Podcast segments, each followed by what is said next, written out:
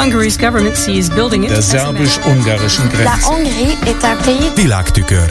Nemzetközi lapszemle. Köszöntöm a hallgatókat. Tegnap futott egy kört a portálokon, de azért nem árt felidézni, hogy az orosz állami tévé propagandistái már azon ábrándoznak, hogy az Ukrajna fölött aratott győzelem után fel kellene éleszteni az osztrák-magyar térséget, mint semleges közép-európai területet. А здесь мы, как военно-научное общество, посмотрим на Европу будущего после нашей победы. Скажем, ну вот смотрите, есть такая приятная страна, называется Австрия, вроде как нейтральная. Есть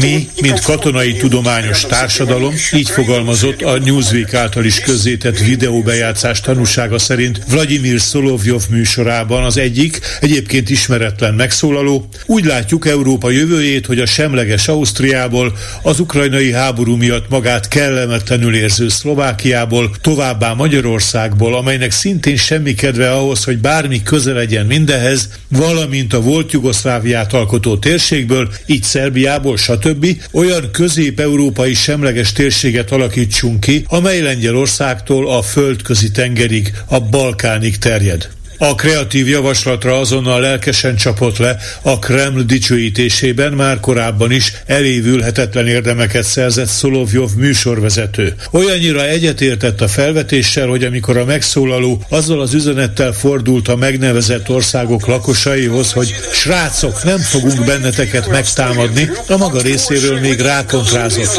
Kontingenst is küldjük oda, nehogy valaki megtámadjon titeket. Скажем, ребята, мы на вас не будем нападать, мы вас... Да мы даже свой контингент разместим, чтобы на них никто не напал. A Newsweek emlékeztet arra, hogy nemrég Szolovjov egy másik műsorában Margarita Simonyánnal együtt, aki nem sokkal jobb a Deák névásznánál, azon elmélkedtek, hogy Lisszabont ugyan nem kellene elfoglalni, mert az sosem volt orosz, de például Alaszka már igen. Sőt, az oroszok a 19. században egy rövid ideig Kaliforniában, valamint Havain is erődítményt tartottak fenn. Jó lesz tehát ott is vigyázni.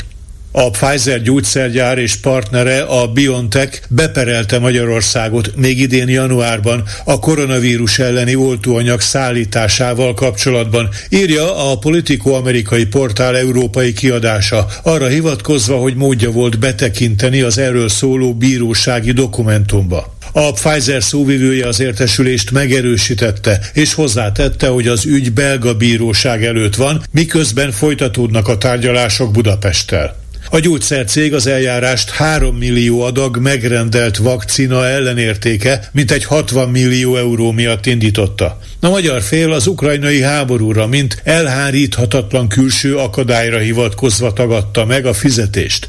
Mint a politikó írja, Magyarország nem áll egyedül, hanem Lengyelország ellen is pereskedik a Pfizer. Varsó szintén az ukrajnai háborúra, mint Viszmájorra hivatkozva nem fizette ki. A magyar szállítmánynál nagyságrendekkel nagyobb, 60 millió dózis megrendelt vakcinát.